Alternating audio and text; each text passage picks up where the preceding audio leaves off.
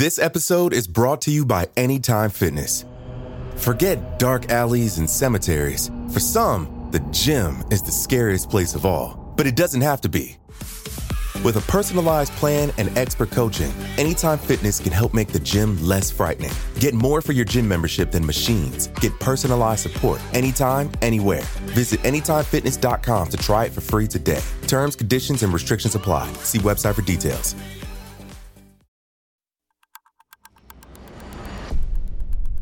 Today is Saturday, October 24th, 2020.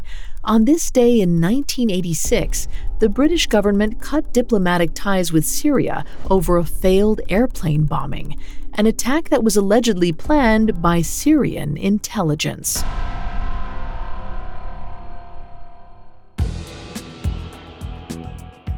Welcome to Today in True Crime, a Spotify original from Parcast. Due to the graphic nature of today's crimes, listener discretion is advised. Extreme caution is advised for listeners under 13. Today, we're covering the fallout of Nazar Hindawi's attempt to blow up El Al Flight 016. Let's go back to the Syrian embassy in London on October 24, 1986.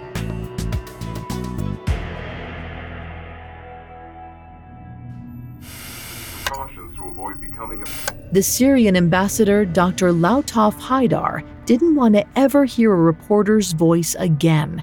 It seemed that every television set in the United Kingdom was tuned to coverage of the trial, a trial that had seemingly revealed his own country's duplicity. Just six months earlier, a terrorist named Nezar Hindawi had tried to blow up a plane. Although his plot was thwarted, the attempt made international news, especially when he claimed that the Syrian government had put him up to it. Hindawi initially claimed that a Syrian intelligence official told him the suitcase contained drugs that needed to be smuggled and sold in Tel Aviv for a fee of $250,000. He was unaware that it actually contained an explosive. Once the bomb was intercepted, Hindawi fled to the Syrian embassy. And there, Ambassador Haidar had taken him in and allegedly advised Hindawi to cut and dye his hair in the hopes that would help him escape justice. At least that was what Hindawi claimed, but ever since the would be bomber's arrest in April, Haidar had insisted on his country's innocence. He acknowledged that he had met with Hindawi after the bomb was discovered, but as an ambassador, it was his job to help all Syrian citizens, even those who'd committed horrendous crimes. Of course, British Parliament didn't buy his denials. They called Haidar a liar. According to the Crown, Syria's guilt was plain so it only stood to reason that British and Syrian relations should fail. And on October 24th, the same day the jury delivered their guilty verdict against Hindawi, Ambassador Haidar got the news. He had one week to pack up his things and leave the embassy and the country for good. In the moment, Haidar's exit and the related terrorist trial was a shameful scandal, but few people would foresee the long term fallout of the ambassador's ouster. Up next, a foiled terrorist bombing and how the political machine reshaped the narrative. Listeners, who doesn't love a good ghost story? Rattling chains, mysteriously moving objects, unfinished business. I am ready for all things spooky, and so is Parcast Network. Starting October 1st, we're bringing you the scariest, most hair raising ghost stories ever imagined. Every Thursday on the new original series, Haunted Places Ghost Stories, Alastair Murden summons a new spine tingling tale of wraiths, phantoms, and chilling apparitions. These stories come from all over the world, including Japan, India, the UK, and even ancient Rome. Don't miss stone cold classics like The Kit Bag by Algernon Blackwood, a sinister account of a condemned murderer's final wish, and the lengths he'd go to fulfill it and The Miserere, a Spanish tale of a wandering musician who hears a terrifyingly beautiful song in a burned out monastery and is doomed to capture its notes until he dies. You can find and follow Haunted Places Ghost Stories free on Spotify or wherever you get your podcasts. And don't forget, October is our favorite month and one of our busiest. So make sure to search Parcast Network in the Spotify search bar to see all our new shows.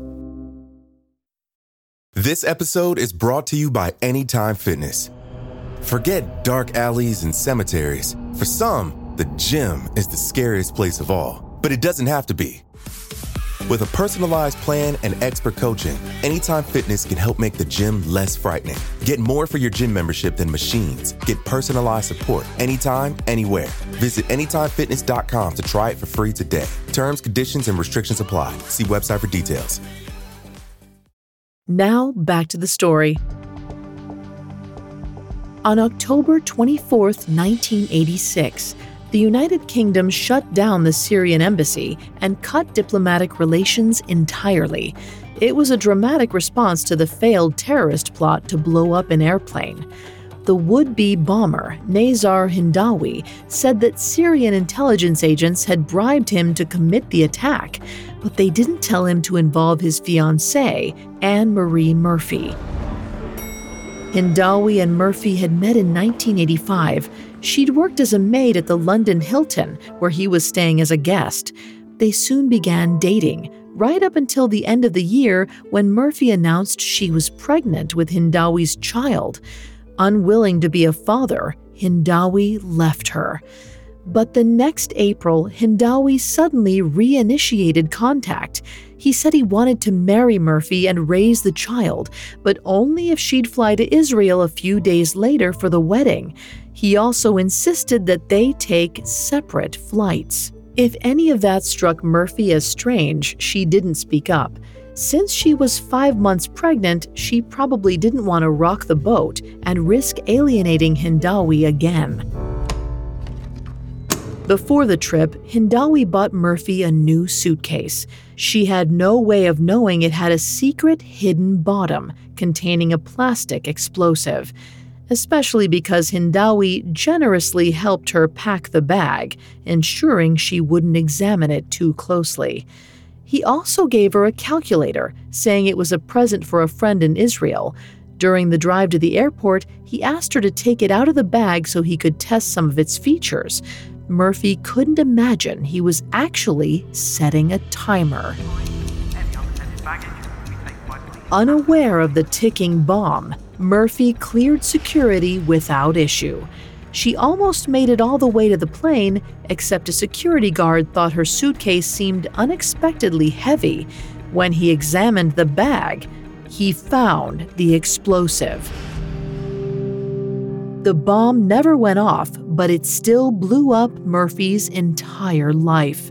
For the next four months, she had to grapple with the knowledge that her fiance had used her and her unborn child, not caring that they would have died on the aircraft along with everyone else.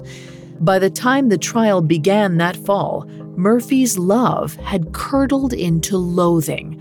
On the stand, she made eye contact with Hindawi and yelled, You bastard, you! How could you do this to me? I hate you. I hate you. You're wicked. And the jury sympathized with her.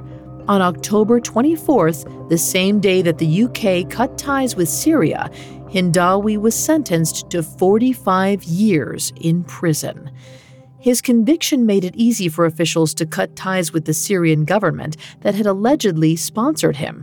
By October 31st, Ambassador Haidar and his staff had left the embassy and were boarding their flights back to Damascus.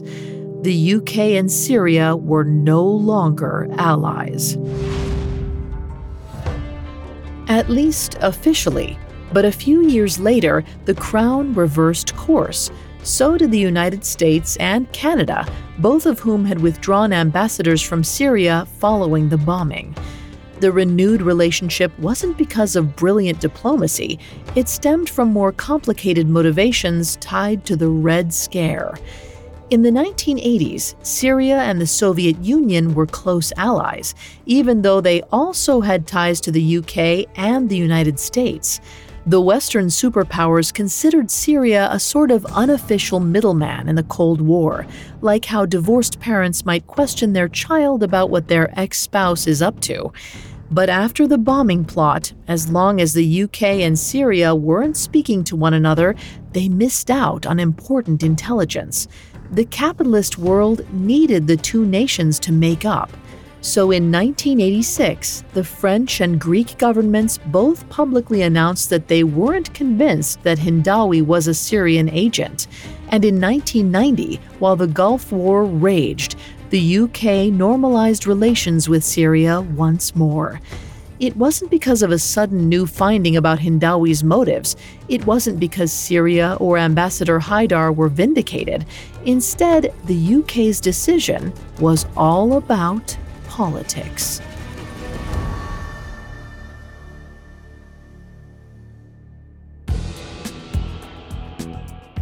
Thanks for listening to Today in True Crime. I'm Vanessa Richardson. To hear more about the scandals that shaped United States policy, be sure to check out Political Scandals on Spotify. Today in True Crime is a Spotify original from Parcast. You can find more episodes of Today in True Crime and all other originals for free on Spotify. We'll be back with a brand new episode tomorrow in True Crime. Today in True Crime was created by Max Cutler and is a Spotify original from Parcast. It is executive produced by Max Cutler, sound designed by Juan Borda, with production assistance by Ron Shapiro, Carly Madden, and Joshua Kern. This episode of Today in True Crime was written by Angela Jorgensen, with writing assistance by Abigail Cannon. I'm Vanessa Richardson.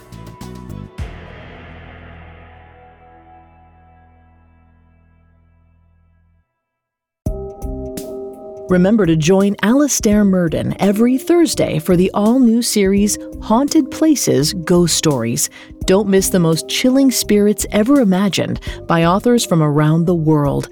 Follow Haunted Places Ghost Stories free on Spotify or wherever you get your podcasts.